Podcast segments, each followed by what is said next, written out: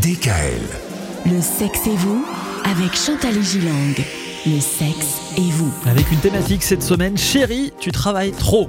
Et alors Chantal, quand c'est trop, c'est trop. Parce que l'abus de travail, ça nuit vraiment à la sexualité.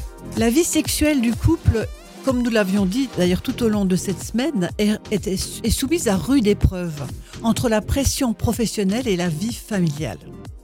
Sans compter les amis, la belle famille, tout ce qu'il y a à faire euh, en général dans, dans les activités. Le stress de la vie professionnelle additionné à la charge des tâches domestiques met la vie sexuelle du couple à rude épreuve. Puisque finalement, la vie amoureuse, d'être gentil, d'être tendre, de faire bien l'amour un, soir, est, est reléguée toujours au second plan. Je ne sais pas pourquoi d'ailleurs. C'est comme si toutes les autres choses et tous les autres, toutes les autres personnes étaient plus importantes que le couple. Les héros sont fatigués.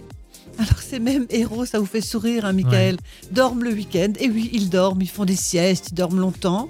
Et la nuit, s'ils n'ont pas d'insomnie, Oui, ils dorment aussi un petit peu, oui, c'est mieux. on, on vit à crédit, on s'enchaîne inexorablement avec des acquisitions multiples qui frôlent parfois le surendettement. Eh oui. Ce, ce qui également fait des insomnies.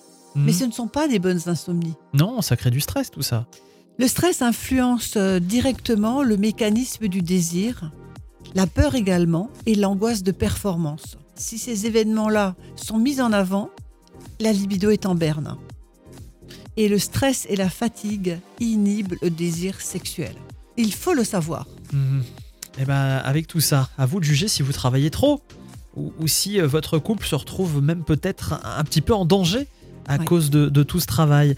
On essaiera de vous donner quelques bons conseils demain, comme on le fait régulièrement le vendredi dans cette chronique avec Chantal Gilang. Retrouvez l'intégralité des podcasts Le sexe et vous sur radiodkl.com et l'ensemble des plateformes de podcasts.